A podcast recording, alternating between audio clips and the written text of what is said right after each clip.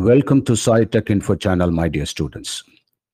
In today's session, let us discuss about atomic structure, in which we will explain about the Bohr's atomic model.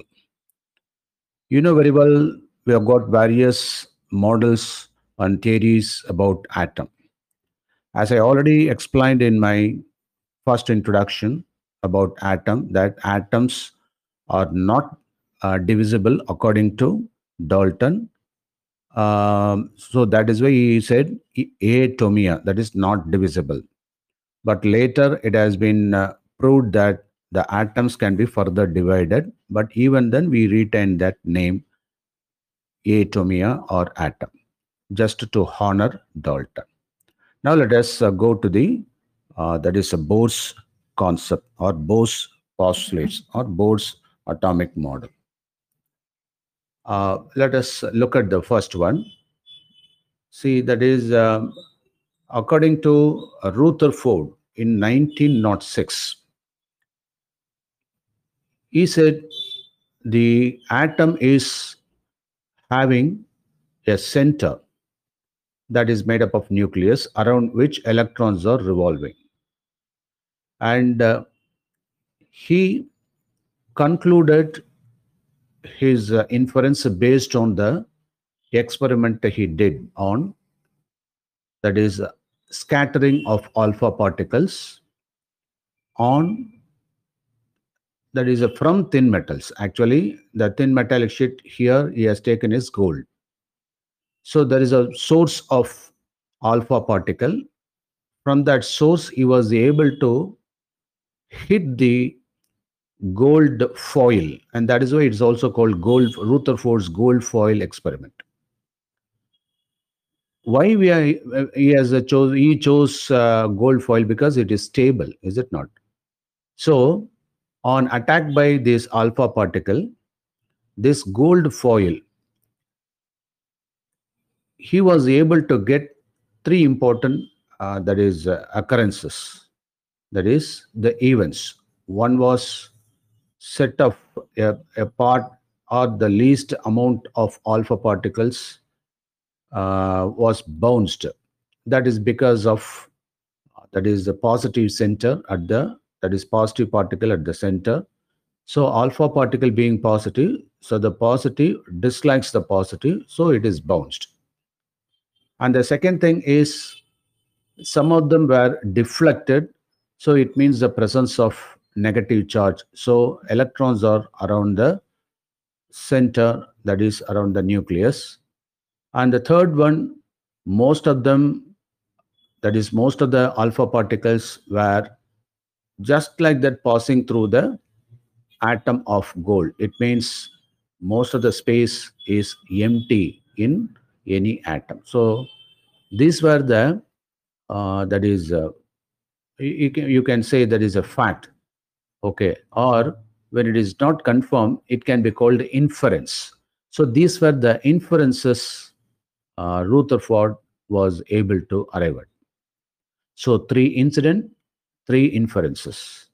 And what are the important that is components of the experiment? Alpha particle, and then gold foil. Then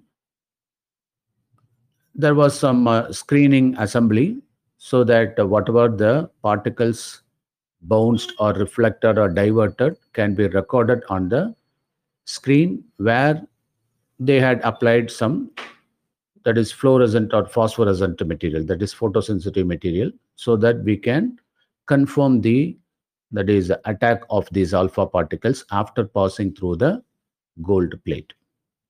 Now, if there is any question, you can ask one by one. Over to first of all, Tamil Isai. Unak puriyalna kekkalam. Sir, no sir. Clear puriyada? Yes sir. Okay, so headphone potta neeta illatna reflect agum. Adukku aduthathu Sai unakku sir purijada? Yes sir. Quick respond panna. Okay, Pavani unakku, உனக்கு ஏற்கனவே தெரியும், but இருந்தாலும் கேட்டுக்கிறேன். ஏதாவது further doubt இருந்தால் கேட்டுக்கோ.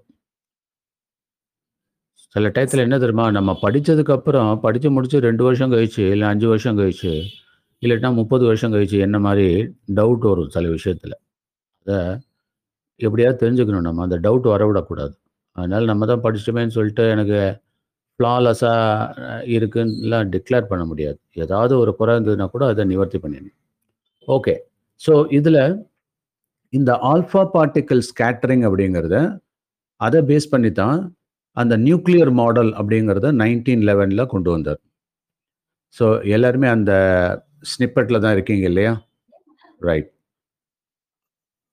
பாவனி, அந்த ஸ்னிப்பெட்டில் தானே இருக்கீங்க. இமேஜ் அதில் இருக்கு. ஸோ அதை ப்ளோ பண்ணி பெருசாக வச்சுக்கோ. அடுத்தது இதில் ஒரு முக்கியமான ஒரு ஈக்குவேஷன் பார்த்தீங்கன்னாக்கா அதில் கொடுத்துருப்பாங்க. இது என்ன ஈக்குவேஷன் கொடுத்துருக்காங்க பாரு, அதாவது C, number of alpha particles scattered through an angle theta is given by what is that?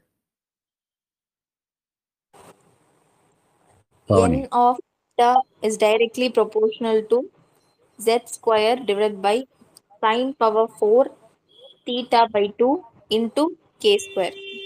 K square.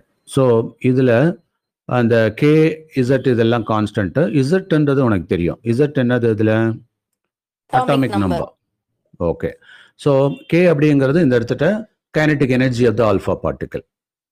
சரியா, கே அப்படிங்கிறது கைனடிக் எனர்ஜி. இப்போ வந்து இந்த என் அப்படின்றது என்ன சொல்லியிருக்கான், number of alpha particle scattered through. நான் எப்போதுமே உனக்கு சொல்லியிருக்கேன், அதாவது இந்த மாதிரி ஒரு ஈக்குவேஷன் வந்தது அப்படின்னா, ப்ரொபோஷனாலிட்டி வந்ததுன்னா you may have to introduce a constant. அது நமக்கு தெரியும் அது இல்லையா? இல்லாட்டினா ப்ரொபோஷனாலிட்டியை வச்சே நம்ம என்ன பண்ணலாம், சில ஈக்குவேஷன்ஸை கொண்டு போகலாம். எப்படி ஃபார் எக்ஸாம்பிள் இப்போது என் அப்படின்னு இருக்குது.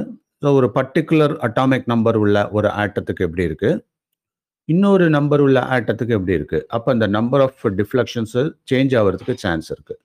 இது எப்படி இருக்குது, அதாவது இப்போ இந்த நம்பர் ஆஃப் டிஃப்ளெக்ஷன்ஸ் நான் வந்து கைனடிக் எனர்ஜியை கான்ஸ்டண்ட்டாக வச்சுருக்கேன். ஒரு பர்டிகுலர் டிஃப்ளெக்ஷன் உள்ள ஆங்கிளை மட்டும் எடுத்துக்கிறேன். ஸோ இந்த ரெண்டு கான்ஸ்டண்ட்டு. அப்போது what is the relationship between the atomic number and the number of reflections, that is number of scattering particles, alpha particles? Can you tell me? நான் என்ன பண்ணிட்டேன், theta constant, kinetic energy constant. தீட்டான்றது என்ன, இந்த angle of deflection இல்லையா, எவ்வளோ ஆங்கிளில் deflect ஆகுது ஸ்கேட்டர் ஆகுதுங்கிறது. அது ஒன்று. அடுத்தது கேங்கிறது என்ன, கைனடிக் எனர்ஜி. இந்த ரெண்டுத்தையும் நான் கான்ஸ்டண்ட்டாக வச்சுக்கிறேன். அப்போது எதை பேஸ் பண்ணி என்னுடைய number of alpha particles scatter ஆகும், இன்க்ரீஸ் ஆகும், டிக்ரீஸ் ஆகும்? அட்டாமிக் நம்பர் சார், அட்டாமிக் நம்பரை வச்சு. அப்போது எப்படி சொல்லணும், இது எல்லாம் கான்ஸ்டன்ட்ன்றப்போ இப்போ இந்த இடத்துல நம்பர் ஆஃப் அந்த தீட்டா பார்ட்டிகல்ஸ் எவ்வளோ ஸ்கேட்டர்டு தீட்டா பார்ட்டிகல்ஸ் அதுதான் பார்க்குறோம் நம்ம. So the number of scattered alpha particles அப்படிங்கிறது எவ்வளோ, அதாவது பர்டிகுலர் ஆங்கிளில். அங்கே பார்த்தீங்கன்னா தீட்டான்னு கொடுத்துருப்பான். தீட்டானா நீ பாட்டுக்கு என் இன்ட்டு தீட்டான்னு சொல்லக்கூடாது, அதாவது N at that particular angle. புரியுதா பவனி? இது இப்போ ஒரு பாசிட்டிவ் பார்ட்டிகல் எடுத்துப்போம். ஸோ இந்த பாசிட்டிவ் பார்ட்டிகல் எடுத்தோம் அப்படின்னாக்கா அது வந்து எப்படி பவுன்ஸ் ஆகிருக்கும், ஆல்மோஸ்ட் ஒரு 45 டிகிரியில் பவுன்ஸ் ஆகிருக்கும் இல்லையா? ஹிட் ஆச்சுனாக்கா அப்படியே, ஏன்னா நேராக போகிறதுக்கு சான்ஸ் இல்லை, ஏன்னா ஆல்ஃபா பார்ட்டிகல்ஸ் கண்டினியூஸாக போயிட்டே இருக்குது. 90 டிகிரிலையும் போகாது. அப்போ ரெண்டுத்துக்கு இடையில 45 டிகிரியில் வரத்துக்கு சான்சஸ் இருக்குது இல்லையா? இப்போது எதுவுமே ப்ரிவெண்ட் பண்ணலை, என்னது அந்த ஆல்ஃபா பார்ட்டிகலை எதுவுமே ப்ரிவெண்ட் பண்ணலை. அந்த ஸ்கேட்டர்டு இது வந்து எந்த ஆங்கிள் வந்து பாஸ் த்ரூவை ரெப்ரசன்ட் பண்ணும், அதாவது இந்த ஸ்பேஸ் வழியாக போகக்கூடியது எது ரெப்ரசன்ட் பண்ணும்? எனிவன்? நான் சொல்ல கொஷின் புரிஞ்சுதா? அதாவது அன்டிஃப்ளெக்டடாக அது பாட்டுக்கு just like that pass through பண்ணுறது. எப்போதுமே இதில் வந்து ஒரு சின்ன எக்ஸ்பெரிமெண்ட், ஒரு எக்ஸாம்பிள் நம்ம சொல்லலாம். அதாவது ஒரு ஃபுட்பால் கிரவுண்டை விசுவலைஸ் பண்ணிக்கோங்க. இந்த ஃபுட்பால் கிரவுண்டில் பார்த்தீங்க அப்படின்னா அதில் ஃபுட்பால் விளாண்டா கோல் போடுறவன் என்ன பண்ணுவான், கோல் கீப்பர் இருப்பான், அவன் அங்கே எங்கேயும் அவனை ஏமாற்றி கோலை போட்டுடுறான். அப்படி போட்டுறப்போ அந்த நெட்டில் போய் பட்டுடுது அது இல்லையா? ஸோ இல்லைன்னா பந்து தடுத்துக்கிட்டே ஓடணும், அதுக்காக அந்த நெட்டு போட்டிருப்பான். ஸோ நெட்டில் பட்டுடுது, பட்டோடனே கோல் டிக்ளேர் பண்ணிடுறான். அந்த இதுக்குள்ளே நெட்டுக்குள்ளே போயிடுச்சுன்னு அந்த பால் மறுபடியும் எடுத்து விளையாடுறதுக்கு சௌரியமாக இருக்குது. இப்போ ஃபுட்பால் விளாட்றதுக்கு பதிலாக லெட்டஸ் இமேஜின் கோல் கீப்பர் அங்கே நிற்கிறாரு, பின்னாடி அந்த ஃபுட்பால் நெட்டு, அந்த கோல் நெட்டு இருக்குது. இப்போ வந்து நாம் என்ன பண்ணுறோம் அப்படின்னாக்கா, ஒரு பந்தை உட்டெறிகிறோம், ஆனால் அது ஃபுட்பால் கிடையாது, அது வந்து ஒரு tennis ball. You just imagine. அப்போது அந்த ஃபுட்பால் நெட் இருக்குல்ல, கோல் நெட்டு, அது ஃபுட்பாலை ரெசிஸ்ட் பண்ணுறதுக்காக பெரிய சைஸில் பின்னி வச்சுருப்பாங்க இல்லையா, ஸ்கொயர் ஸ்கொயராக பெருசு பெருசாக பின்னி வச்சுருப்பாங்க. இப்போ ஃபுட்பாலை போட்டோம்னா அது ப்ரிவென்ட் பண்ணும். ஆனால் டென்னிஸ் பாலை தூக்கி போட்டோன்னு வச்சுக்கேன், ரொம்ப ஃபாஸ்ட்டாக விட்டெறிகிறேன் டென்னிஸ் பாலை இல்லையா, கோல் கீப்பரும் போடுறதுக்கு மறந்துட்டார், அவரை ரிமூவ் பண்ணிக்க, கோல் கீப்பர் அங்கேருந்து எடுத்துருவோம். இப்போ வந்து நாம் பந்தை டைரெக்டாக அந்த நெட்டுக்குள்ளே போட்டால் இல்லையா, எந்த பந்து, டென்னிஸ் பாலை. ஸோ டென்னிஸ் பாலை போட்டால் என்ன ஆகும், நான் வந்து ஒரு 50 பால் வச்சுருக்கேன், இந்த 50 பாலை சர்ற சர்ற சர்ன்னு விட்டெறிகிறேன். விட்டறிஞ்சாக்கா உனக்கே தெரியும், முக்கால்வாசி பால்ஸ் வந்து என்ன ஆகும், அப்படியே த்ரூ ஆகி போயிட்டே இருக்கும் இல்லையா, as one nothing has happened. புரியுதா? இதே தான் அந்த ஆல்ஃபா ஸ்கேட்டரிங்லேயும். எப்படி இந்த ஃபுட்பால் நெட்டோ அதை அப்படியே கம்பேர் பண்ணிக்கலாம் இந்த கோல்டு ஃபாயிலில். ஸோ கோல்டு ஃபாயிலில் அந்த array of atoms, the crystals of the lattice of atom, metal crystal lattice of atoms இருக்குல்ல, அது எப்படி அரேஞ்ச் ஆகிருக்கு, வரிசை அரேஞ்ச் ஆகிருக்கு, அது வழியாக as though nothing has happened இந்த ஆல்ஃபா பார்ட்டிகல்லாம் சர்வ சர்ன்னு போயிட்டே இருக்கும். ஏன்னா அந்த அளவுக்கு சின்னது, அது உனக்கே புரியும். ஸோ இட் இண்டிகேட்ஸ் நிறைய ஸ்பேஸ் அதில் இருக்குது. ஸோ ஆட்டம்னு சொல்கிறோம், ஆனால் ஏகப்பட்ட ஸ்பேஸ் இருக்குது. நான் கூட ஒரு சின்ன இமேஜினேஷனாக கூட சொல்லுவேன் பசங்கள்கிட்ட, என்னென்னா இப்போ நம்ம வால் இருக்குது, வால் வந்து பெருசாக இருக்குது, அது ப்ரிவென்ட் பண்ணுது ஒரு ரூம்லேருந்து இன்னொரு ரூமுக்கு போகக்கூடாதுபடி, அன்லஸ் அதர்வைஸ் அங்கே ஒரு டோர் வச்சாதான். இப்போ உன்னால் முயற்சி பண்ணால் அந்த வால் வழியாக அப்படியே பூந்து அடுத்த ரூமுக்கு போக முடியும். இது பாசிபிளா Pavani? What is your idea?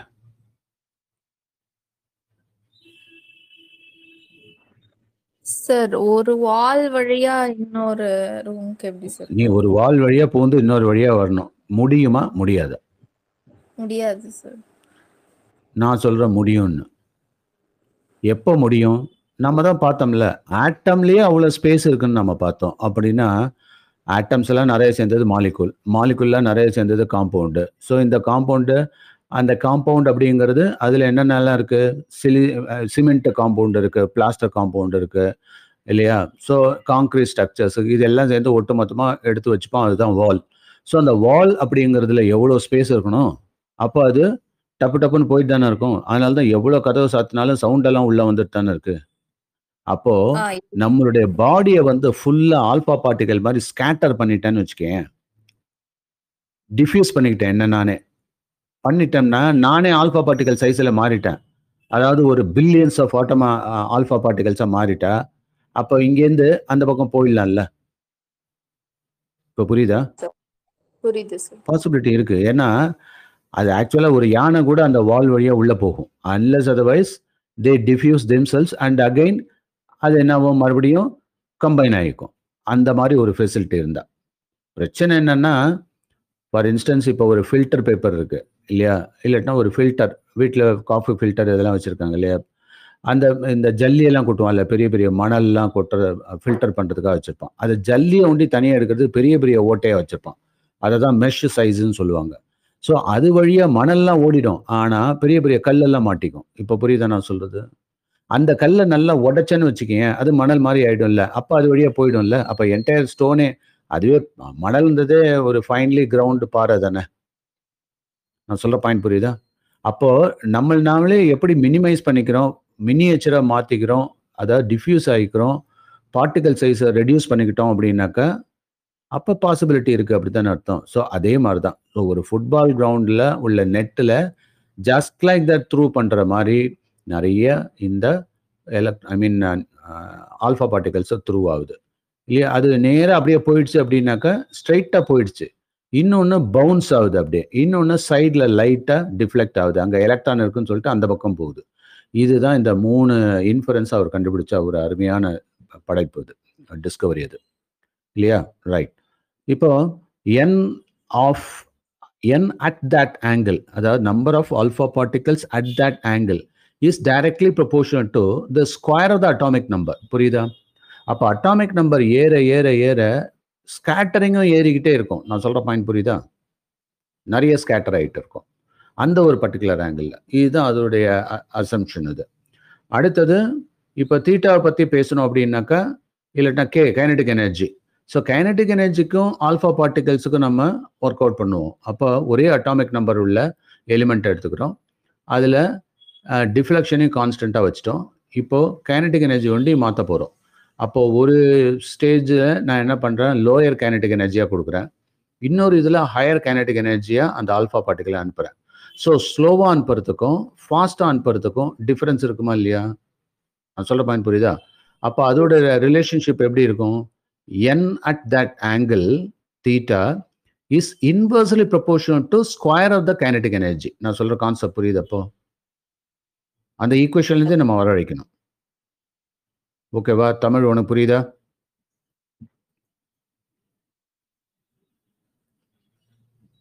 Sai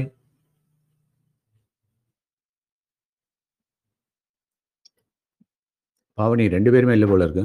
இருக்காங்களா இல்லையா?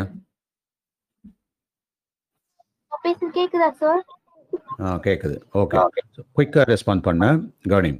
அடுத்தது, ஸோ அப்போ இந்த கேஸில் என்னது, it is inversely proportional to the square of the kinetic energy அப்படின்னு ப்ரூவ் ஆகிடுது இல்லையா? ஸோ இந்த மாதிரி ஒரு ஈக்குவேஷன் கொடுத்தா அதை தனித்தனியாக ஸ்பிளிட் பண்ணி அதனுடைய ப்ரொபோர்ஷனாலிட்டி என்ன அப்படிங்கிறத பார்த்துக்க தெரியணும். That is very important. Now let us go to the next snippet. இப்போ இங்கே ரூதர்ஃபோர்ட்ஸ் அட்டாமிக் மாடல் பற்றி பேசுகிறோம். இதில் ஆட்டமோட டயமீட்டர் பார்த்தா அப்படின்னாக்கா 10⁻¹୦ மீட்டர், இதுதான் டயமீட்டர். இந்த டயமீட்டர் அப்படிங்கிறது இது எதை நோட் பண்ணுறது அப்படின்னாக்கா, அதாவது என்டையர் பாசிட்டிவ் சார்ஜ் இருக்குல்ல, அது வந்து அதோட மாஸ் எல்லாம் எங்கே கான்சன்ட்ரேட் ஆகிருக்கு, அந்த நியூக்ளியஸில் தான் கான்சன்ட்ரேட் ஆகிருக்கு. அதனால தான் நியூக்ளியஸ் என்ன சொல்கிறோம், that is it is the centre part of the atom where positive charges concentrated அப்படிங்கிறத சொல்கிறோங்க. அப்போது இந்த ஸ்பேஸ் அரவுண்ட் த நியூக்ளியஸ் அப்படிங்கிறது ஆல்மோஸ்ட் எம்டியாக தான் இருக்குது. நம்ம தான் ஏற்கனவே சொல்லிட்டோமே, இதெல்லாம் எம்டி தான், எலக்ட்ரான் இருக்கிற ஏரியா எம்டி. இப்போ புரியுதா? அப்போது அந்த இடத்துல தான் இந்த electrons revolving around the nucleus. இப்போ புரியுதா? எப்படி இருக்குன்னாக்கா இந்த பிளானட்ஸ் எப்படி சன்னை சுற்றி ரவுண்ட் அடிச்சுட்டு இருக்கோ அதே மாதிரி. சரியா? அப்போ சன்னை சுற்றி ஏகப்பட்ட ஸ்பேஸ் இருக்கு இல்லையா, அதே மாதிரி தான் அட்டாமிக் ஸ்பேஸும். எம்டி ஸ்பேஸ் தான் ஜாஸ்தி இந்த வேர்ல்டில். So the electrostatic attraction of the nucleus provides the centripetal force. இதை தான் நம்ம வந்து இதில் பார்த்தோம் நேத்திக்கு வந்து, that is centripetal force, centripetal acceleration, அதை பற்றி எக்ஸ்பிளைன் பண்ணப்போ இது சொல்லிட்டு இருந்தேன். என்ன தமிழ் புரியுதா? தமிழரசி இல்ல சார்? இல்ல. Okay. So the centripetal acceleration that is acting towards the centre இல்லையா? ஸோ அப்போ டுவர்ட்ஸ் த சென்டர் அப்படிங்கிறதுனால அந்த இடத்துல என்ன ஆயிடுது, தட் இஸ் அதனால தான் அந்த டென்ஷனை நம்ம வந்து ஃபீல் பண்ண முடியுது. இந்த டென்ஷன் ஃபீல் பண்றோம் அப்படின்னாக்கா that is because of the acceleration acting towards the centre இல்லையா? ஸோ ஆக்சலரேஷன் அப்படி இருக்கிறப்போ அந்த நான் வந்து ஒரு சணலில் கல்லை கட்டி சுற்றினேன்னு வச்சுக்க, அது ஹெவியாக போட்டேன்னு வச்சுக்க, அப்போது அந்த சென்ட்ரிபிட்டல் ஃபோர்ஸ் வந்து ஜாஸ்தி ஆகும். ஏன்? நான் வந்து மாஸ் இன்க்ரீஸ் பண்ணியிருக்கேன். அப்போது சென்ட்ரிபிட்டல் ஃபோர்ஸ் அப்படிங்கிறது பார்த்தோன்னாக்கா மாஸ் இன்ட்டு ஆக்சலரேஷன் இல்லையா? சென்ட்ரிபிட்டல் ஃபோர்ஸ் அதை வந்து r⍵²ன்னு சொல்கிறோம் ஆக்சலரேஷனை. ஸோ சென்ட்ரிபிட்டல் ஃபோர்ஸ்ன்னு சொல்கிறப்ப m×a, இந்த இடத்துல ஏங்கிறது சென்ட்ரிபிட்டல் ஆக்சலரேஷன் அப்படிங்கிறதுனால r⍵² எடுத்துக்கிறோம். அப்போது mr⍵² அப்படின்னு மாறும். புரியுதா? அப்போ ஸோ சென்ட்ரிபிட்டல் ஃபோர்ஸுங்கிறது இந்த இடத்துல mr⍵². இது நோட் பண்ணி வச்சுக்கோ, mr⍵². ஒமேகாங்கிறது என்னங்க, ஆங்குலர் வெலாசிட்டி. நோட் பண்ணிக்கோ. What is omega?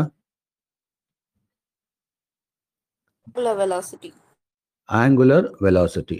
So angular velocity is given by theta divided by T, angular displacement divided by time taken. அதுதான் ஆங்குலர் வெலாசிட்டின்னு சொல்கிறோம். இதை வந்து ஒரு ஃப்ரீக்வன்சியாகவும் சொல்லலாம், ஆங்குலர் ஃப்ரீக்வன்சின்னு சொல்லுவாங்க. இதை உனக்கு கன்ஃபியூஷன் இருக்கும், என்னோட ஆங்குலர் வெலாசிட்டியா ஆங்குலர் ஃப்ரீக்வன்சியா? அது ஏன் அப்படின்னா, ஆங்குலர் டிஸ்பிளேஸ்மெண்ட் அப்படிங்கிறது ஒரு சர்க்கிள் வந்துருச்சுன்னா 360 டிகிரி இல்லையா? அப்போ 2π ரேடியன் வந்தாச்சுன்னு அர்த்தம். சரியா?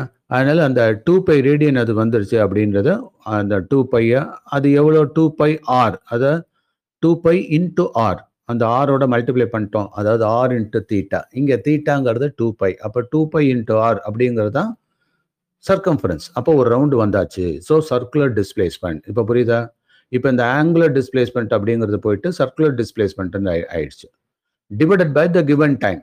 அப்போ கிவன் டைம்ன்றது இங்கே ஸ்மால் டீங்கிறத மாற்றி போடுவோம் கேபிட்டல் டி. ஏன்?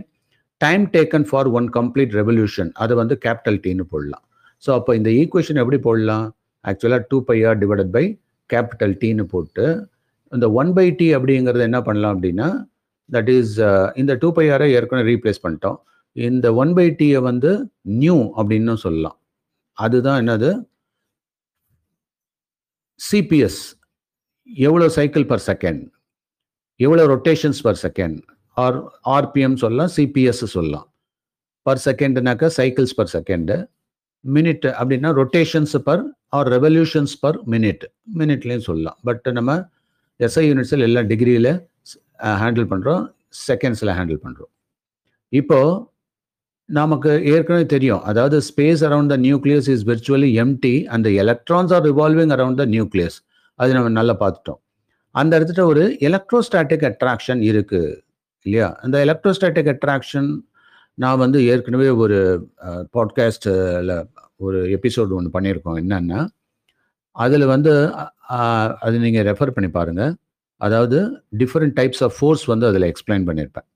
இன்டர் மாலிகுலர் ஃபோர்ஸ், அப்புறம் இன்டர் அட்டாமிக் ஃபோர்ஸ், அதுக்கப்புறம் அந்த ஆட்டம்குள்ளே நியூக்ளியஸுக்கும் எலக்ட்ரானுக்கும் உள்ள இன்ட்ராக்ஷன், அதாவது கொலம்பிக் ஃபோர்ஸ், அதுக்கப்புறம் within the nucleus nuclear force. இந்த மாதிரி வெரைட்டி ஆஃப் ஃபோர்ஸஸை பற்றி எக்ஸ்பிளைன் பண்ணியிருப்பேன். You just listen to that episode also.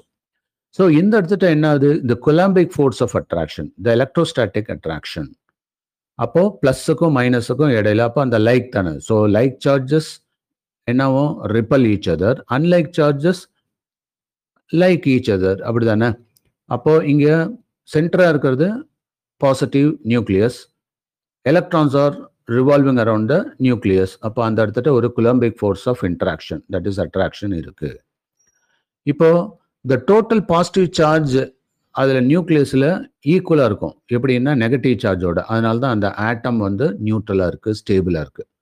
So in a neutral atom the number of positive charges, அதாவது number of protons is equal to number of electrons. So atomic number அப்படிங்கிறது note பண்ணிக்க. Atomic நம்பர்ன்றது நம்ம என்ன சொல்கிறோம் அப்படின்னா number of protons or number of electrons இல்லையா? அப்போ Z is equal to NE, number of electrons, அதாவது number of electrons. E வந்து subscriptல போட்டுக்கலாம். number of electrons small NE at E, or is equal to number of proton NP அப்படின்னு போட்டுக்கலாம். ஓகேவா? Right. Atomic மாஸ்ங்கிறது நம்ம ஏற்கனவே ஸ்டடி பண்ணியிருக்கோம். So what is atomic mass? Atomic mass is nothing but the number of protons plus number of neutrons, where we are not included the number of electrons. புரியுதா? இப்போ உனக்கு ஒரு சின்ன கொஸ்டின் ஒன்று தோணும், சார் நம்ம அட்டாமிக் மாஸ்ன்னு சொல்லிட்டு அதையே நம்ம வந்து number of protons plus number of நியூட்ரான்ஸ்ன்னு சொல்றீங்க. ஆக்சுவலாக the mass of proton plus mass of neutron அப்படி சொல்றது தானே கரெக்டாக இருக்கும் இல்லையா? ஸோ இதை பற்றி உன்னுடைய ஒப்பீனியன் என்ன பாருங்க. ரெண்டு பேரும் யார் தெரிஞ்சாலும் சொல்லலாம். சாய் யார் பாவனி? நான் கேட்ட கொஸ்டின் புரிஞ்சுதா? எஸ் சார், புரியுது சார். ஆ, அதுக்கு என்ன எக்ஸ்பிளனேஷன் கொடுக்க முடியும்?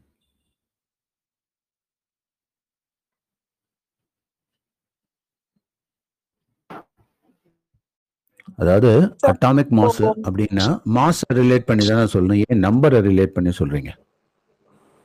சார் இப்போ நம்பர் ஆஃப் நியூட்ரான்ஸ், இப்போ நியூட்ரான்ஸோட மாஸ் அப்படின்றது வந்து சேமா தான் சார் இருக்கும். அதனால அது நம்பர் எவ்வளோன்னு தெரிஞ்சிச்சுன்னா நம்ம ஆஸ் அ ஹோல் அதை மல்டிப்ளை பண்ணிக்கலாம் சார்.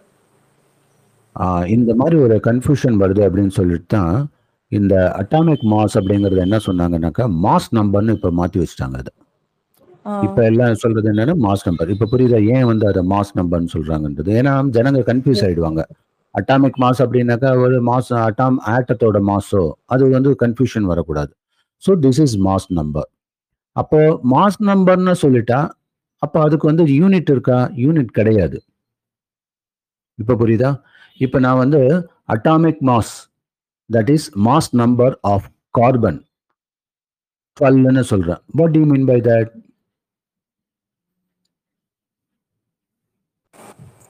அந்த கார்பனோட மாஸ் வந்து 12 சார்.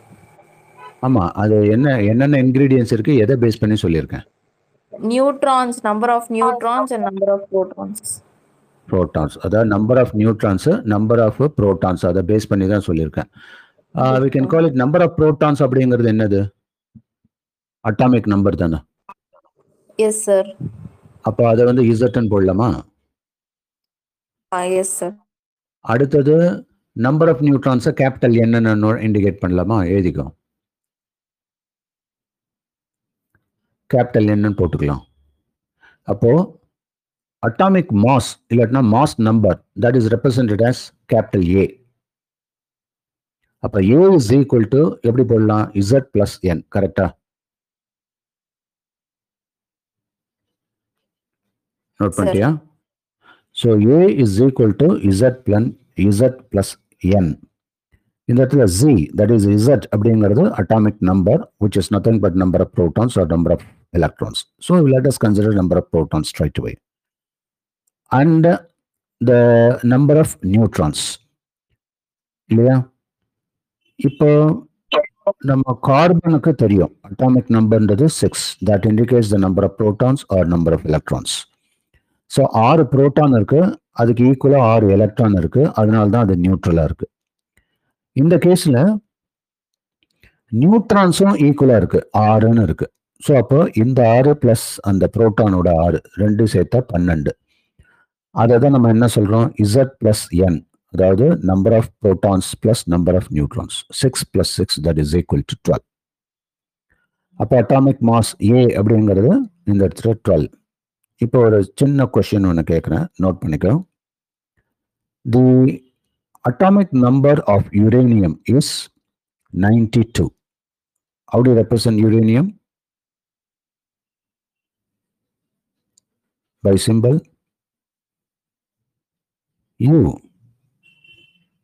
எப்போதுமே ஒரு எலிமெண்ட் இருக்குன்னு வச்சுக்கோங்க, அந்த எலிமெண்ட்டோட லெஃப்ட் சப்ஸ்கிரிப்ட், சரியா? எலிமெண்ட்டோட எக்ஸ்ன்னு ஒரு எலிமெண்ட் இருக்கு, அந்த எக்ஸ்ன்ற எலிமெண்ட்டோட லெஃப்ட் சப்ஸ்கிரிப்டில் நாம் என்ன பண்ணுறோம்? அட்டாமிக் நம்பரை போடணும். அதனுடைய லெஃப்ட் சூப்பர்ஸ்கிரிப்டில் மாஸ் நம்பர் போடணும். அதனுடைய ரைட் சப்ஸ்கிரிப்டில் அட்டாமிசிட்டியை போடணும், ஏ, ஸ்மால் ஏ, எத்தனை ஆட்டம்ஸ் இருக்குது அப்படின்றதுக்கு. அதனுடைய ரைட் சூப்பர்ஸ்கிரிப்டில் எப்படி இருக்கணும்? சார்ஜ் இண்டிகேட் பண்ணணும், அது ப்ளஸ் சார்ஜா மைனஸ் சார்ஜா இல்லாட்டினா நியூட்ரலா அப்படிங்கிறது. ஸோ இதுதான் பை கன்வென்ஷன் ஒரு எலிமெண்ட்டை நம்ம ரெப்ரசென்ட் பண்ணக்கூடியது. இப்போ நான் என்ன பண்ணுறேன்? யுரேனியம் 235 அண்ட் 92 அப்படின்னு சொல்லியிருக்கேன். ஸோ அட்டாமிக் மாஸ், அதான் லெஃப்டில் எழுதுகிறோம் சூப்பர்ஸ்கிரிப்டா 235, லெஃப்ட் சப்ஸ்கிரிப்டில் 92. இப்போ புரியுதா? இப்போ யுரேனியம் 92, 235 லெஃப்டில். ஸோ இதில் 235ங்கிறது ஏ, அதுக்கப்புறம் இந்த 92 அப்படிங்கிறது அதுதான் G. Now what is the neutron number? Anyone? 235 minus 92 sir. 235 minus 92 எவ்வளோ வருது? 143.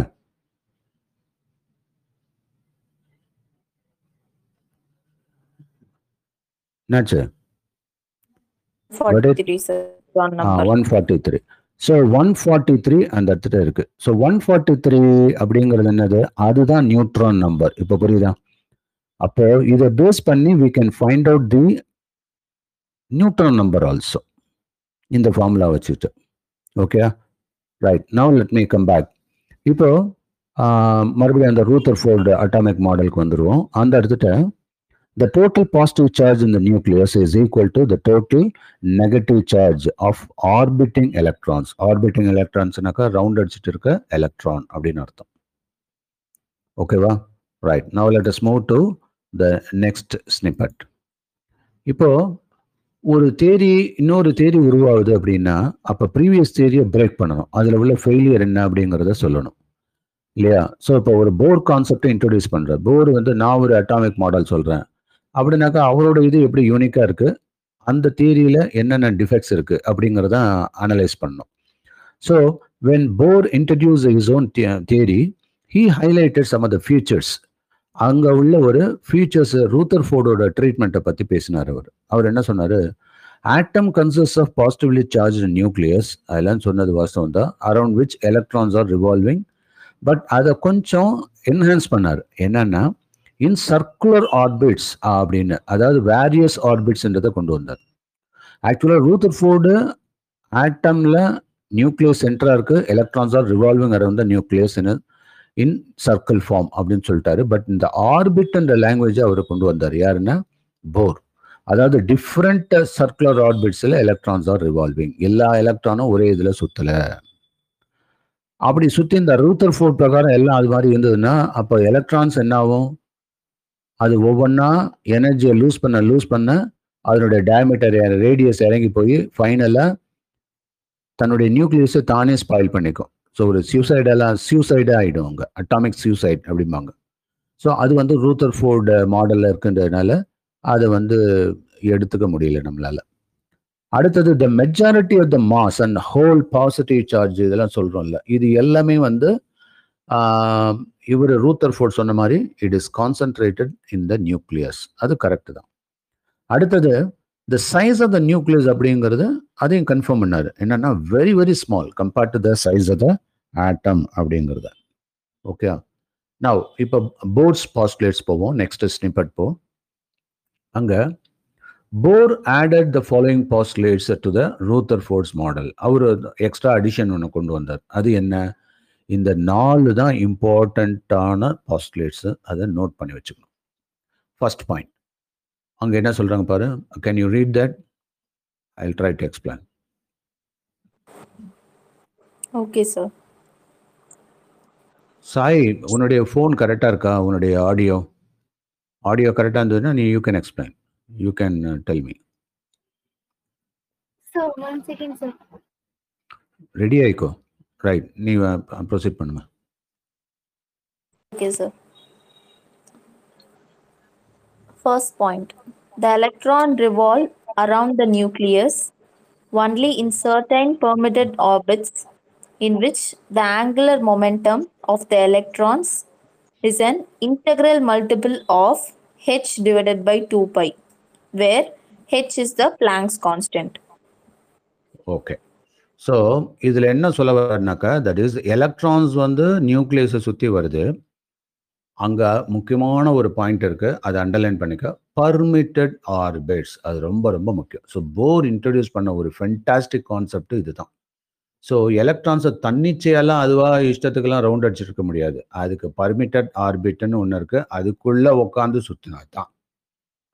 அப்படி ஒரு பர்மிட்டட் ஆர்பிட்டில் சுற்றுறப்போ அதுக்குன்னு எப்போதுமே ஒரு சர்க்குலர் ஆர்பிட்டில் ரவுண்ட் அடிக்கிறப்போ அந்த இடத்துல ஒரு ஆங்குலர் மொமெண்டம் பிக்கப் ஆகுது இல்லையா. அந்த ஆங்குலர் மொமெண்டம் அப்படிங்கிறது எதை பேஸ் பண்ணி இருக்கு அப்படின்னா H by 2 pi, integral multiples of H by 2 pi அப்படின்னா என்ன அர்த்தம், என்ஹெச் பை 2 பை அப்படின்னு அர்த்தம். அப்படின்னா என்ன அர்த்தம், த ஆங்குலர் மொமெண்டம் எதிகோ, த ஆங்குலர் மொமெண்டம்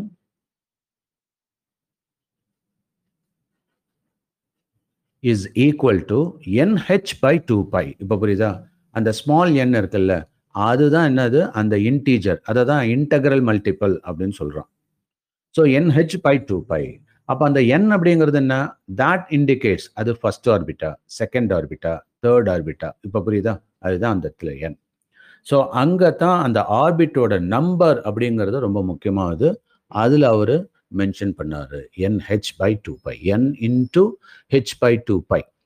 ஸோ அந்த ஃபர்ஸ்ட் பாஸ்ட்லூட் எதை பற்றி சொல்லுது, that is electrons are revolving around the nucleus in certain permitted orbits. அந்த permitted orbitsல சுற்றக்கூடிய எல்லா எலக்ட்ரானும் எப்படி இருக்கும், இந்த NH by 2 pi, அதாவது n is equal to 1 இருந்தா h by 2 pi, n is equal to 2 இருந்துன்னா 2h by 2 pi, that is 2 2 cancel. அப்போ h by 2 pi அந்த angular momentumல அது சுத்தும். இப்போ புரியுதா, n is equal to 3 ன்னு இருந்ததுன்னா அப்போ 3 into h by 2 pi. Got this point? n is equal to 4 இருந்தாக்க அப்போ 4h by 2 pi, அப்போ 4 2 cancel ஆயிட்டு, so 2h by pi. Are able follow? So இது வச்சு கூட questions கேட்கலாம். What could be the angular momentum of the electrons revolving in the 6th orbit? Can you tell me? 3h by pi. That's good. So நம்ம அந்த n-க்கு பதிலா replace பண்ணிட்டோம் இல்லையா? So எப்போதுமே சில புக்கில் வந்து அந்த பாயிண்ட்டை வந்து சரியாக கொடுக்காம ஒரு டெக்ஸ்டுவலாக கொடுத்ததுனால நம்ம ஏமாந்துடுறோம். ஆனால் அதை வந்து தட் இஸ் அ கரெக்டாக கிளவராக நம்ம பிடிச்சி வச்சுக்கணும். அங்கே தான் அந்த என்ஹெச் பை டூ பாயிண்ட்டது போடணும். இப்போ புரியுதா? அடுத்தது இப்போ செகண்ட் பாயிண்ட் வருவோம். செகண்ட் பாயிண்டில் என்ன சொல்கிறோம்? இந்த electrons do not radiate energy. Electrons வந்து பர்மிட்டட் லெவலில் இருக்கிறப்போ அது எனர்ஜியை ரேடியேட் பண்ணாது இல்லையா? நீ ஸ்டேபிளாக கூலாக இருக்கிறப்ப தேவையில்லாமல் கோவப்படுவியா? மாட்டேன். ஒரு காமான சுச்சுவேஷனில் இருக்கிறப்போ ஸ்டேபிளாக இருக்கிறப்ப நம்ம எக்ஸைட் ஆக மாட்டோம். இப்போ நம்ம ஒரு பர்டிகுலர் இதில் இருக்கப்போ நீ நான் சாய் 3 பேர் தான் உட்காந்துருக்கோம். அதில் நம்ம படிக்கிறோம். ஸோ என்னுடைய கண்ட்ரோலில் இருக்கிறதுனால நம்ம வந்து ஒரு சைலண்ட் அட்மாஸ்பியரில் படிச்சுட்டு இருக்கோம். லேர்னிங் ப்ராசஸ் அமைதியாக போயிட்டு இருக்கு. திடீர்னு யாராவது வந்து ஏதாவது ஒரு பூந்தி கீந்தி எல்லாம் பிரியாணியை வச்சுக்கிட்டு பக்கத்தில் வாசனையை நீட்டினாங்கன்னு வச்சுக்க, நீ டெம்ட் ஆகிடுவோம் உடனே. அப்போ என்ன ஆகிடும்? அந்த பர்மிட்டட் ஆர்பிட்லேருந்து எஸ்கேப் ஆக முடியுமான்னு பார்ப்பேன். ஸோ என் கண்ட்ரோல்லேருந்து சொல்லுங்கள் சார் சைடில் சாப்பிட்டுக்கிட்டு, அப்போ அந்த இடத்துல கொஞ்சம் கான்சன்ட்ரேஷன் டைவெர்ட் ஆகிடுது. என்ன ஆகிடுது? நெக்ஸ்ட்டு ஆர்பிட்டுக்கு போகிற ஸ்டேஷ்னரி ஆர்பிட்டை இழந்துடுறோம் நம்ம. ஸோ அப்போ அந்த ஸ்டேபிளான ஆர்பிட்டை இழந்தோன்னா நம்ம என்ன பண்ணிடுறோம்? அவுட்டர் ஆர்பிட்டுக்கு ட்ராவல் பண்ண ஆரம்பிக்கிறோம். அவுட்டர் ஆர்பிட்டில் ட்ராவல் பண்ணிட்டு இருக்கிறப்போ, செகண்ட் ஆர்பிட்டுக்கு நீ ட்ராவல் பண்ணிட்டு இருக்கப்போ, அப்போ என்ன ஆகிடுது? நான் பிடிச்சி மறுபடியும் கேட்குறேன், ஏமா இப்போ என்ன நடத்தினான்னு சொல்லு. அப்போ ஒன்று நீ என்ன பண்ணுவேன்? என்னங்க சார் சொன்னீங்க அப்படிம்ப, மறுபடியும் அட்ஜஸ்ட் பண்ணுறதுக்காக. புரியுதா? இதுதான் நம்ம வந்து அந்த அவுட் ஆஃப் பர்மிஷனில் போயிட்டது. அப்படி அதே மாதிரி எலக்ட்ரானும் தான். அது மாதிரி இந்த பர்மிட்டட் எலக்ட்ரான் இல்லாமல் ஜம்ப் பண்ணி அடுத்தது போயிடுச்சுன்னு வச்சுக்கேன். அதுதான் அங்கே ரேடியேஷன் அந்த இடத்துல அப்சார்ப் ஆனதுனால வெளியில் போச்சு. வெளியில் போனது அப்படியே நிற்கணும்னு அவசியம் இல்லை. மறுபடியும் இட் வில் கம் பேக். அப்போ எனர்ஜியை லூஸ் பண்ணுது. So from this one point is clear that lower energy லெவல்லேருந்து எலக்ட்ரான் ஹையர் எனர்ஜி லெவலுக்கு ஜம்ப் பண்ணுறப்போ energy is required by the electron. வெளியிலேருந்து உள்ளே வாங்கும். அண்ட் ஒன்ஸ் அது மாதிரி வாங்கிடுச்சுன்னா, இப்போ ஒன் ஸ்டேஜ்லேருந்து E1 ஸ்டேஜ்லேருந்து E2 போயிடுச்சு. இப்போ மறுபடியும் it has to come back. E2 E1 வரணுன்றப்போ அப்போ என்ன ஆகும்? அந்த இடத்துல தான் எனர்ஜியை ரிலீஸ் பண்ணும். அப்படி அவர் அந்த ஹைட்ரஜன்லேருந்து போட்டது தான் வெவ்வேறு எனர்ஜி லெவல் டிஃபரன்சஸில் வெவ்வேறு விதமான பேட்டர்ன் அவர் கிரியேட் பண்ணார். அதுதான் போர்ஸ் ஹைட்ரஜன் ஸ்பெக்ட்ரம் அப்படின்னு வந்தது. அதுதான் Lyman Balmer Paschen Brackett Pfund. இந்த லைமன் அப்படிங்கிறது பார்த்தோம் அப்படின்னா அது வந்து ஃபர்ஸ்ட் எனர்ஜி லெவலில் ரீச் ஆகும் எல்லாம். ஃபார் எக்ஸாம்பிள் இப்போது N = 1 lower energy level, N = 2 second energy level, N = 3 third energy level. அப்போது லைமன் சீரீஸ் எல்லாம் எப்படி இருக்கும் அப்படின்னா, செகண்ட்லேருந்து ஃபஸ்ட்டு, தேர்ட்லேருந்து ஃபஸ்ட்டு, ஃபோர்த்லேருந்து ஃபஸ்ட்டு, ஃபிஃப்த்லேருந்து ஃபஸ்ட்டு. Got it? அப்போது இந்த லேண்டிங் ஆகிற இடம் இருக்குல்ல, அது வந்து ஃபர்ஸ்ட் ஆர்பிட்டாக இருக்கும். அது லைமன் சீரீஸ். பாமர் சீரீஸ்ன்றது செகண்ட் லெவலில் இருக்கக்கூடிய அந்த எலக்ட்ரானு தேர்ட் லெவலுக்கு ஜம்ப் ஆகிருக்கலாம், ஃபோர்த் லெவலுக்கு ஜம்ப் ஆகிருக்கலாம், ஃபிஃப்த் லெவலுக்கு ஜம்ப் ஆகிருக்கலாம். இப்போ மறுபடியும் ரிட்டர்ன் ஆகிறப்ப மறுபடியும் எங்கேருந்து புறப்பட்டதோ அங்கேருந்தான் வரும். அப்படிங்கிறப்போ அந்த இடத்துல என்ன ஆகுது? 3rd to 2, 4th to 2, 5th to 2. இப்போ புரியுதா? எல்லாம் செகண்ட் எனர்ஜி லெவலில் லேண்ட் ஆகுங்க. அப்போது அந்த இடத்துல ஒரு எனர்ஜி ரேடியேஷனை ஸ்பெக்ட்ரமாக அப்படி போகுது. அதை தான் பாமர் சீரீஸ் அப்படின்றோம். புரியுதா? So Lyman Balmer. அதே மாதிரி பேஷன். ஸோ பேஷனோட கிரவுண்ட் ஸ்டேட்டு, லேண்டிங் ஸ்டேட் என்ன? Third stage, N = 3. Lyman, Balmer, Paschen. Paschen அப்படிங்கிறது 4th-3, 5th-3, 6th-3 அப்படி வரும். பிராக்கெட் அப்போ 4 தான் அதுக்கு லேண்டிங். அப்போ 5 to 4, 6 to 4, 7 to 4. ஓகேவா? அடுத்தது லாஸ்ட்டாக வந்து that is Lyman Balmer Paschen bracket Pfund. So ஃபண்டுன்றது ஃபைனலாக இருக்கக்கூடியது. புரியுது? அதோட எக்ஸ்டீரியர் ஆர்பிட்லேருந்து ஜம்ப் ஆகி வந்துட்டு இருக்குங்க. இப்போ இந்த கான்செப்ட் போர்ஸ் ஹைட்ரஜன் ஸ்பெக்ட்ரம் அப்படின்ற கான்செப்ட் புரியுதா? Any doubt? புரிஞ்சுதா மேம்? ஓகே, சொல்லு.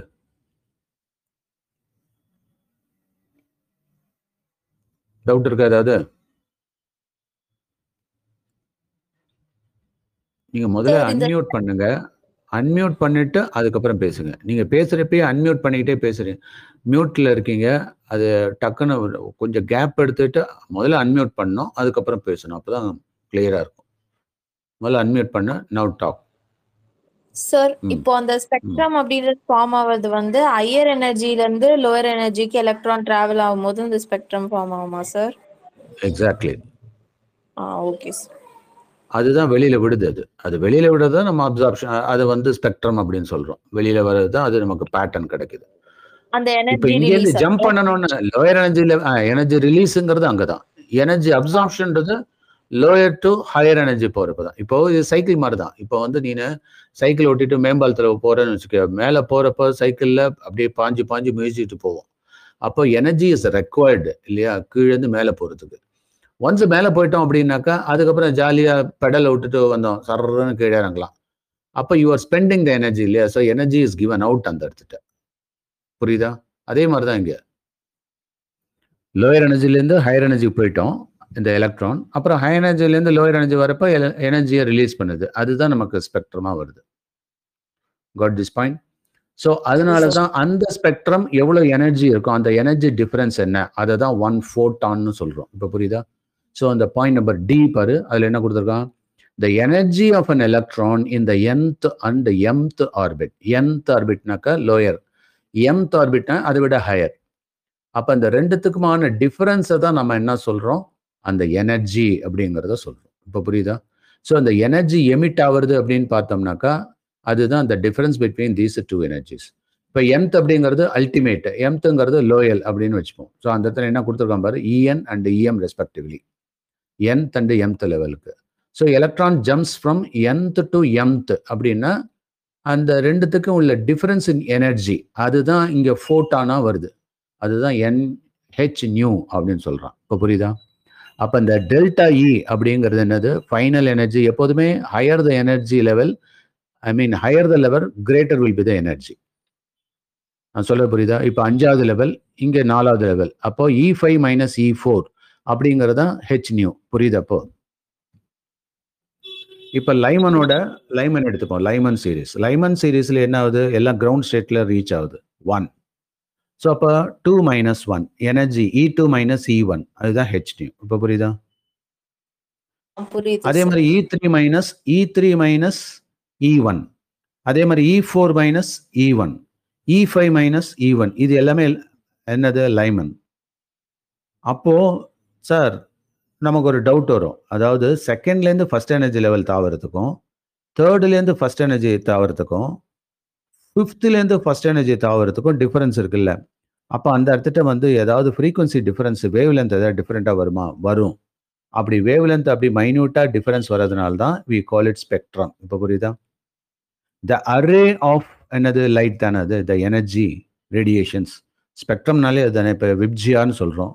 விப்ஜியாவில் violet, indigo, blue, green, yellow, orange, red இருக்குது. So red higher wavelength, violet lower wavelength, இது எல்லாம் சேர்ந்து ஒரே ஒளி கற்றையாக இருக்கிறதுன்னு தானே சொல்கிறோம். அதுதான் ஸ்பெக்ட்ரம்னு சொல்கிறோம், லைட் ஸ்பெக்ட்ரம், விசிபிள் ஸ்பெக்ட்ரம். புரியுதா?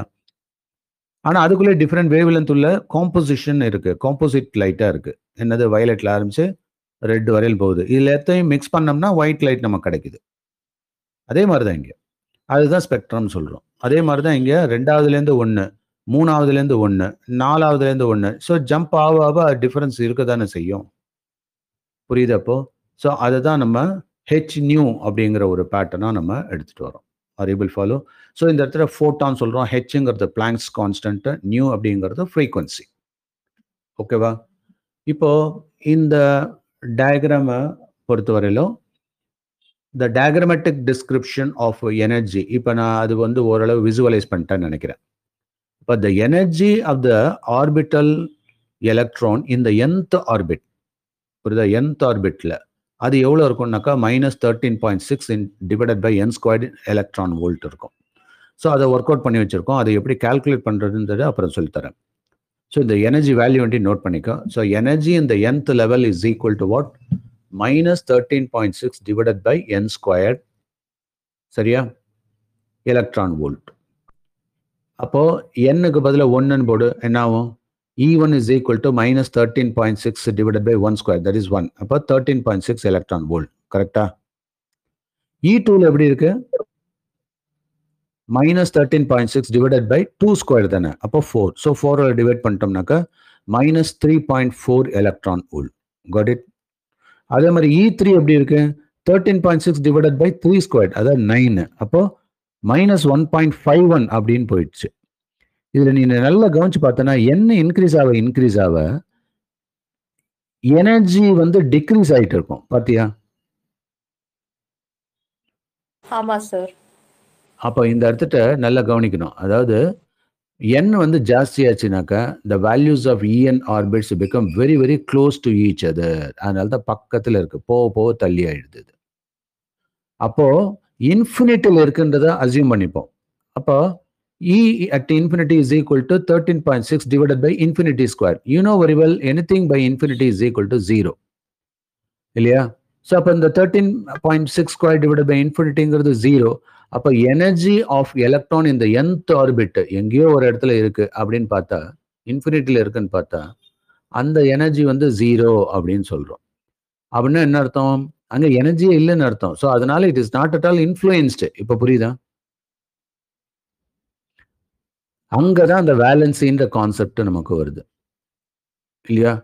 இப்போ உனக்கே தெரியும், இப்போ அந்த ஃபர்ஸ்ட் லெவல் எனர்ஜியில் எவ்வளோ இருக்கு? 13.6 எலக்ட்ரான் வோல்ட் எனர்ஜி இருக்கு. ஸோ அப்போ பக்கத்தில் உள்ள எல்லா எலக்ட்ரான்லாம் டைட்டாக பிடிச்சி இழுத்து வச்சிருக்கோம். இதே இது டூவில் வந்து பார்த்தீங்கன்னா E2ல எப்படி இருக்கு? மைனஸ் 3.4 தான் இருக்கு. E3ல எப்படி இருக்கு? அதில் பாதியாக போயிடுச்சு. ஸோ 1.5 தான் இருக்கு. அப்போ போக போக என்ன ஆயிடுது? எனர்ஜி வந்து வீக் ஆயிடுது இல்லை? கரெக்டா? அதனால தான் வேலன்சிங்கிறத என்ன சொல்றோம்? த நம்பர் ஆஃப் எலக்ட்ரான்ஸ் இந்த அவுட்டர்மோஸ்ட் ஷெல். அப்படின்னா என்ன அர்த்தம்?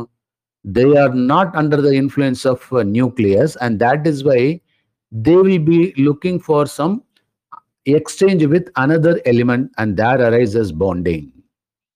எப்படி ஒரு சோசியல் பாண்டிங்? இப்போ நீங்கள் சின்ன குழந்தையா இருக்கிறப்ப அம்மா மடியிலே இருக்கீங்க, கொஞ்சம் பெரிய பிள்ளை ஆனோன்னா தட் இஸ் அம்மா கையை பிடிச்சிட்டு அலையிறீங்க.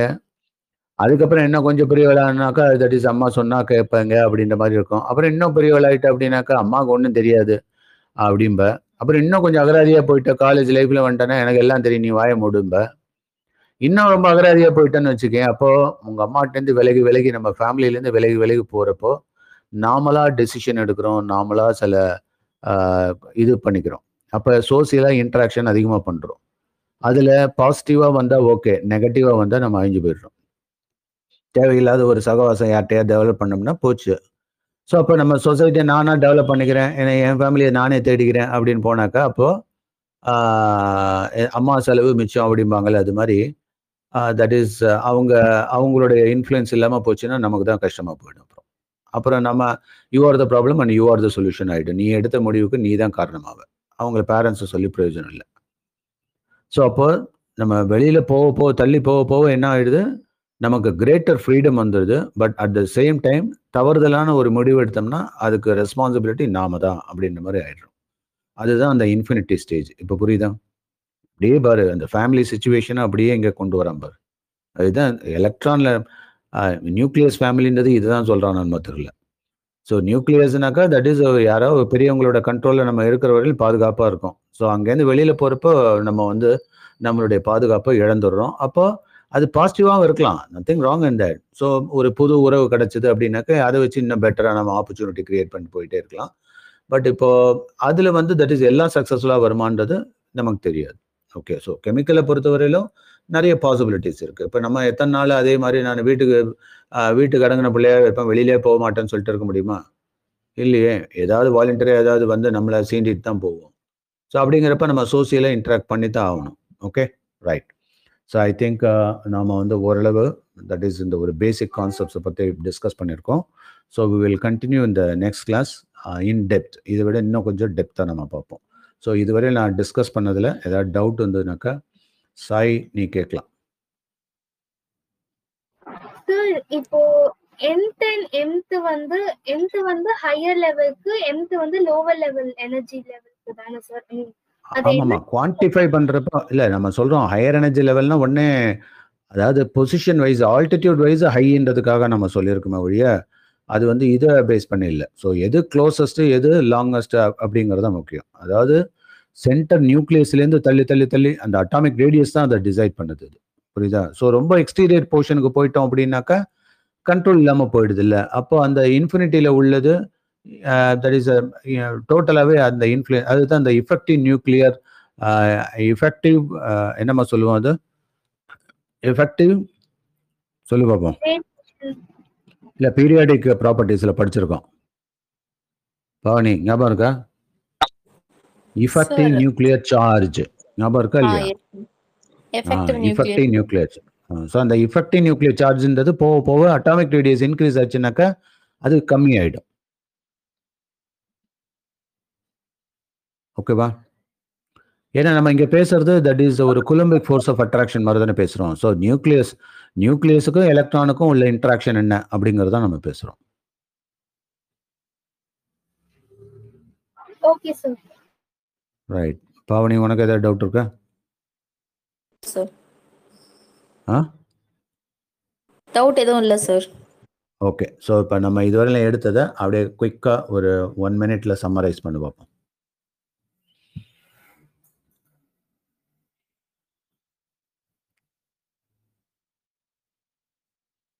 எப்போதுமே எந்த இனிமேட்டுக்கு ஆடியோ நோட்ஸ் இருந்ததுனாக்கா கவனமாக காதில் போட்டுட்டு எழுத ஆரம்பிச்சிருங்க. அண்ட் உங்களுக்கு எழுத மாதிரி தட் இஸ் நோட்ஸும் அப்பியர் ஆகுது. ஸோ ரெண்டுத்தையும் சேர்த்து அந்த எக்ஸ்பிளனேட்டரி நோட் நான் ஆடியோவை என்ன கொடுத்துருக்கோம் அப்படிங்கிறதையும் நீங்கள் யூஸ் பண்ணி எழுதிக்கணும். Bhavani, are you ready? Summary start. So first வந்து ரூதர்ஃபோர்ட் மாடல் ஆஃப் ஆட்டம் பற்றி பார்த்தோம். அதில் வந்து கோல்ஃபாயில் எக்ஸ்பெரிமெண்ட், ஏன் கோல்ஃபாயில் சூஸ் பண்ணுறோம் அப்படின்ற இந்த எக்ஸ்பிளனேஷனும் பார்த்தோம். அண்ட் இந்த இடத்துல வந்து alpha particle is attack. So major 3 components இந்த ரூதர்ஃபோர்ட் மாடல் வந்து alpha particle, gold foil and the screen reflecting. அந்த அதுதான் வந்து அந்த பார்ட்டிகல் பவுன்ஸ் பண்ணுறதை வந்து அந்த ஸ்க்ரீனில் ரிஃப்ளெக்ட் பண்ணும். ஸோ இதுதான் major 3 components of Rutherford model. And அதை பற்றி நம்ம டீட்டெயிலாக கிளாஸில் பார்த்தோம். அதுக்கப்புறமா வந்து அதில் வந்து number of alpha particles scattered through angle theta is given by அப்படின்ட்டு நம்ம ஒரு ஈக்குவேஷன் பார்த்தோம்.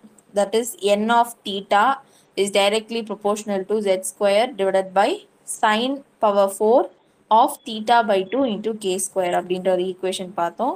அதுக்கப்புறமா வந்து நம்ம அட்டாமிக் மாஸ், அதுக்கப்புறம் நியூட்ரான்ஸ் அண்ட் ப்ரோட்டான், இது 3த்துக்குமே இடையில இருக்க ரிலேஷன் பார்த்தோம். A = Z + N அப்படின்ட்டு. அண்ட் அதை பேஸ் பண்ணி சில கொஸ்டின்ஸும் பார்த்தோம். அதுக்கப்புறமா போர்ஸ் மாடல் ஆஃப் ஆட்டம். அதுக்கப்புறம் அதை Bohr's retain the following features of Rutherford மாடல்னு அதை பேஸ் பண்ணி போர்ஸ் அண்ட் ரூதர்ஃபோர்ட் ரெண்டுமே கனெக்ட் பண்ணி அதை பேஸ் பண்ணி சில பாயிண்ட்ஸ்லாம் நம்ம பார்த்தோம். அதுக்கப்புறம் போர்ஸ் பாஸ்டுலேட்ஸ், அதில் வந்து இப்போது பார்த்தது ஃபர்ஸ்ட் வந்து ஆங்குலர் மொமெண்டம் வந்து is integral multiple of h/2π அந்த ஈக்குவேஷன். அடுத்து வந்து இப்போது lower energy level to higher energy லெவல்னும் போது energy is required and higher to லோயர்ன்றது எனர்ஜி இஸ் ரிலீஸ்ட். அதை தான் ஸ்பெக்ட்ரம் அப்படின்ட்டு நம்ம ஃபார்ம் பண்ணி நம்ம டிஃப்ரெண்ட் சீரீஸ் இதில் பார்த்தோம். அதாவது லைமன் சீரீஸ், பால்மர் சீரீஸ், அதுக்கப்புறம் பேஷன், பிராக்கெட், ஃபன், இந்த சீரீஸ் எல்லாமே பார்த்தோம். அதை பேஸ் பண்ணி இந்த இடத்துல வந்து எனர்ஜி லெவல் டயக்ராம் அதுதான் இந்த இதெல்லாம். அதுலேருந்து equation energy of orbital electron EN = -13.6 /n² electron volt அது பார்த்தோம். அண்ட் அதுக்கப்புறம் போர்ஸ் இம்பார்ட்டன்ட் பாஸ்டுலேட்ல வந்து போர் ஈக்குவேஷன் வந்து EN - EM = hν அதுதான் போர் ஃப்ரீக்வன்சி ஈக்குவேஷன். ஸோ அதுவும் பார்த்தோம். Okay, good, very good. இதில் நாம் இப்போ ஃபர்ஸ்ட் டைமாக நான் இன்ட்ரடியூஸ் பண்ண டேர்ம்ஸ்லாம் லிஸ்ட் அவுட் பண்ண முடியுமா சாய்? நீ மொதல் இது இப்போ தான் இந்த டேர்மை கேள்விப்படுறேன் அப்படின்னு சொல்லக்கூடிய டேர்ம்ஸ் எல்லாம் என்னென்ன லிஸ்ட் அவுட் பண்ணது அப்படியே எழுதிட்டே வா. சொல்லு சாய், ஆர் யூ தேர்? ஆ சொல்லு, என்னென்ன டேர்ம் இன்ட்ரோடியூஸ் பண்ண? types of spectrums or lines. No. Term, when I say term அப்படினாக்க கரெக்ட்டா அந்த term தான் சொல்லணும், வேற எதுவும் சொல்ல கூடாது. ஒரு வேர்ட்ல தான் termனா ஒரு வேர்ட்ல லைமன் பாமர் அந்த மாதிரி அதை எழுதுனியா? இப்ப புரியுதா? அதாவது இது பண்ணிக்கோ, ஆஃப் பண்ணிக்கோ, ஒரு சைடு மியூட் பண்ணிக்கோ. இப்போ Lyman Balmer Paschen Brackett Pfund இந்த டேர்ம்ஸு கண்டிப்பாக தெரிஞ்சிருக்கணும். இதை தான் எக்ஸாமில் எதிர்பார்ப்பாங்க. புரியுதா? இப்போ நான் அண்டர்ஸ்டாண்டிங்காக பல வேர்ட்ஸை நான் சொல்லியிருந்தாலும், ஆனால் நீ மனசில் போட்டுக்க வேண்டியது, ரீப்ரொடியூஸ் பண்ண வேண்டிய டேர்ம்ஸ் எல்லாம் இந்த இடத்துல என்னென்ன நான் சொல்கிறேன் அதெல்லாம் நோட் பண்ணிக்க. இதெல்லாம் உனக்கு ஃபஸ்ட் டைமாக நீ கேள்விப்பட்டிருப்ப அப்படிங்கிறதுனால அதுதான் நமக்கு முக்கியமானது. ஓகேவா? அதுலேயே நம்ம கொடுத்துருக்கல அந்த பேராகிராஃப்லேயே அப்படியே பாரு, அப்படியே சர்ச் பண்ணினா கட கட கட கடன்னு வந்துடும் உனக்கு. அந்த டெக்னிக்கல் டேர்ம் ஆட்டோமேட்டிக்காக வந்துடும். ஸோ ஆல்ஃபா பார்ட்டிகல்ஸ் அது ரொம்ப முக்கியமாக நம்ம தெரிஞ்சுக்கணும். அப்புறம் டெக்னிக்கல் டேர்ம் அப்படின்னு வேறு ஏதாவது இருக்கா அதில் அப்படியே பார்த்துட்டு வா. ஃபஸ்ட் இதில் ஆல்ஃபா பார்ட்டிக்கல், அவ்வளோதான். ஸோ இதை மற்ற எல்லாம் அட்டாமிக் நம்பர்லாம் உனக்கு ஏற்கனவே ஃபெமிலியரான வேர்டு. அதுக்கு அடுத்தது ரெண்டாவது ஸ்னிப்பட்டில் பார்த்தோம் அப்படின்னாக்கா அதில் நியூக்ளியஸ்ன்றது ஒரு டெக்னிக்கல் டேர்ம், பட் அது ஏற்கனவே தெரியுன்றதுனால விட்டுடலாம், நோ ப்ராப்ளம். அடுத்தது சென்ட்ரிபீட்டல் ஃபோர்ஸ், தெரியலைன்னா நோட் பண்ணிக்க, தெரிஞ்சதுன்னா ஓகே. அதுக்கப்புறம் ஸ்பெக்ட்ரம் அப்படிங்கிறத பற்றி நான் சொன்னேன். ஸோ ஸ்பெக்ட்ரம்னா என்ன இல்லையா? அடுத்தது இந்த ஸ்பெக்ட்ரம் அப்படின்னாலே இந்த அரே ஆஃப் என்னது இந்த வேரியஸ் ஃப்ரீக்வன்சிஸ், அதை தான் ஸ்பெக்ட்ரம் அப்படின்னு சொல்கிறோம். ஓகேவா? ஸோ அது லைன் ஸ்பெக்ட்ரமாக இருக்கலாம், டிஸ்க்ரீட் ஸ்பெக்ட்ரமாக இருக்கலாம். இதெல்லாம் இப்போ நியூவாக கற்றுக்கிட்டது நீ. புரியுதா? ரேடியேஷன்ஸ் அப்படிங்கிறது முக்கியம். அதுக்கப்புறம் ஆர்பிட், அப்புறம் ஸ்டேஷ்னரி ஆர்பிட், அது ரொம்ப முக்கியமான டேர்ம், அது ஸ்டேஷ்னரி ஆர்பிட். ஓகேவா? ஸோ டேர்ம்ஸை இதை தான் நான் சொல்கிறேன், படிக்கிறப்ப டேர்ம்ஸை ஹைலைட் பண்ணி அதை மட்டும் நம்ம தனியாக பார்க்கணும். அப்புறம் angular momentum. So what is angular மொமெண்டம்னு சொல்ல தெரியணும். Can you tell me what angular momentum is, Sai? Multiple of h by two. Avladha. Very good. So what is the angular momentum abina? It is the integral multiples of h by 2 pi. That's all. Very good. So adula h abingiradhu Planck's constant, and the Planck's constant oda value refer panni note panikanum. புரியுதா? என்னென்ன வேல்யூலாம் உனக்கு தெரிஞ்சிருக்கணும், reference values அல்ல இது மனப்பாடம் பண்ணியிருக்கணும், இதெல்லாம் முக்கியம். அதுக்கப்புறம் ஸ்டேஷ்னரி ஆர்பிட், அது ஒரு டெக்னிக்கல் டேர்ம்.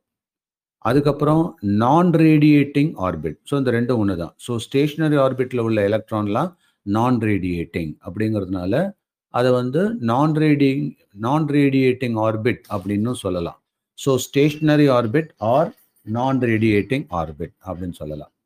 அதுக்கப்புறம் இந்த எனர்ஜி இஸ் ரேடியேட்டட் இதெல்லாம் சொல்கிறோம். Then permitted orbit. புரியுதா? என்னது பர்மிட்டட் ஆர்பிட், அது ரொம்ப முக்கியமானது அது. ஸோ அதுன்னா என்ன அப்படின்றத பார்த்துக்கணும். அங்கேருந்து தான் எனது எலக்ட்ரான்லாம் ஜம்ப் பண்ண முடியும். ஸ்டேஷ்னரி ஆர்பிட்லேருந்து எலக்ட்ரான் ஜம்ப் பண்ண முடியாது. அதாவது நான் ரேடியேட்டிங் ஆர்பிட்ஸ் அலோவ் பண்ணாது. புரியுதா? அது நல்லா ஞாபகம் வச்சுக்கணும். ஸோ அது கொஞ்சம் கிளியர் கட்டாக புரிஞ்சுக்கும். அதுக்கப்புறம் போர்ஸ் ஃப்ரீக்வன்சி அப்படின்னு என்ன, அந்த difference between the two energy, அதை தான் போர்ஸ் ஃப்ரீக்வன்சி அப்படின்னு சொல்கிறோம். அதுக்கப்புறம் எனர்ஜி லெவல் டயக்ராம் அப்படின்னு என்ன, எனர்ஜி லெவல் டயக்ராம் அப்படின்னா it is a description of energy of that electron in different orbits around the nucleus. அதாவது நியூக்ளியஸை சுற்றி டிஃப்ரெண்ட் டிஃப்ரெண்ட் எனர்ஜியில் எனர்ஜி லெவலில் எலக்ட்ரான் எப்படி ரிவால்வ் ஆகுது அப்படின்றதுக்கான டயக்ராம் தான் எனர்ஜி லெவல் டயக்ராம். அது ஹைட்ரஜனை எடுத்துட்டு அதோட ஸ்பெக்ட்ரமோட சேர்த்து போட்டோம்னா அதுதான் போர்ஸ் ஹைட்ரஜன் ஸ்பெக்ட்ரம். ஓகேவா? அதுக்கு அடுத்தது அந்த இஎன் அப்படிங்கிற அந்த எனர்ஜி ஈக்குவேஷன், அது உனக்கு நல்லா கண்டிப்பாக தெரிஞ்சிடும். ஸோ இத்தனை டேர்ம்ஸ் இருக்குது. இது அத்தனையும் நீ கவனமாக தனியாக எடுத்து நீ ஒரு தடவை ப்ராக்டிஸ் பண்ணிவிட்டு அதை தான் உன்னுடைய அவுட்புட்டாக கொடுத்தீங்கன்னாக்கா தென் வி வில் பப்ளிஷ். ஓகேவா? So I hope that is you should have enjoyed this lecture. Pavani, as usual, thank you for listening to SciTech Info Podcast.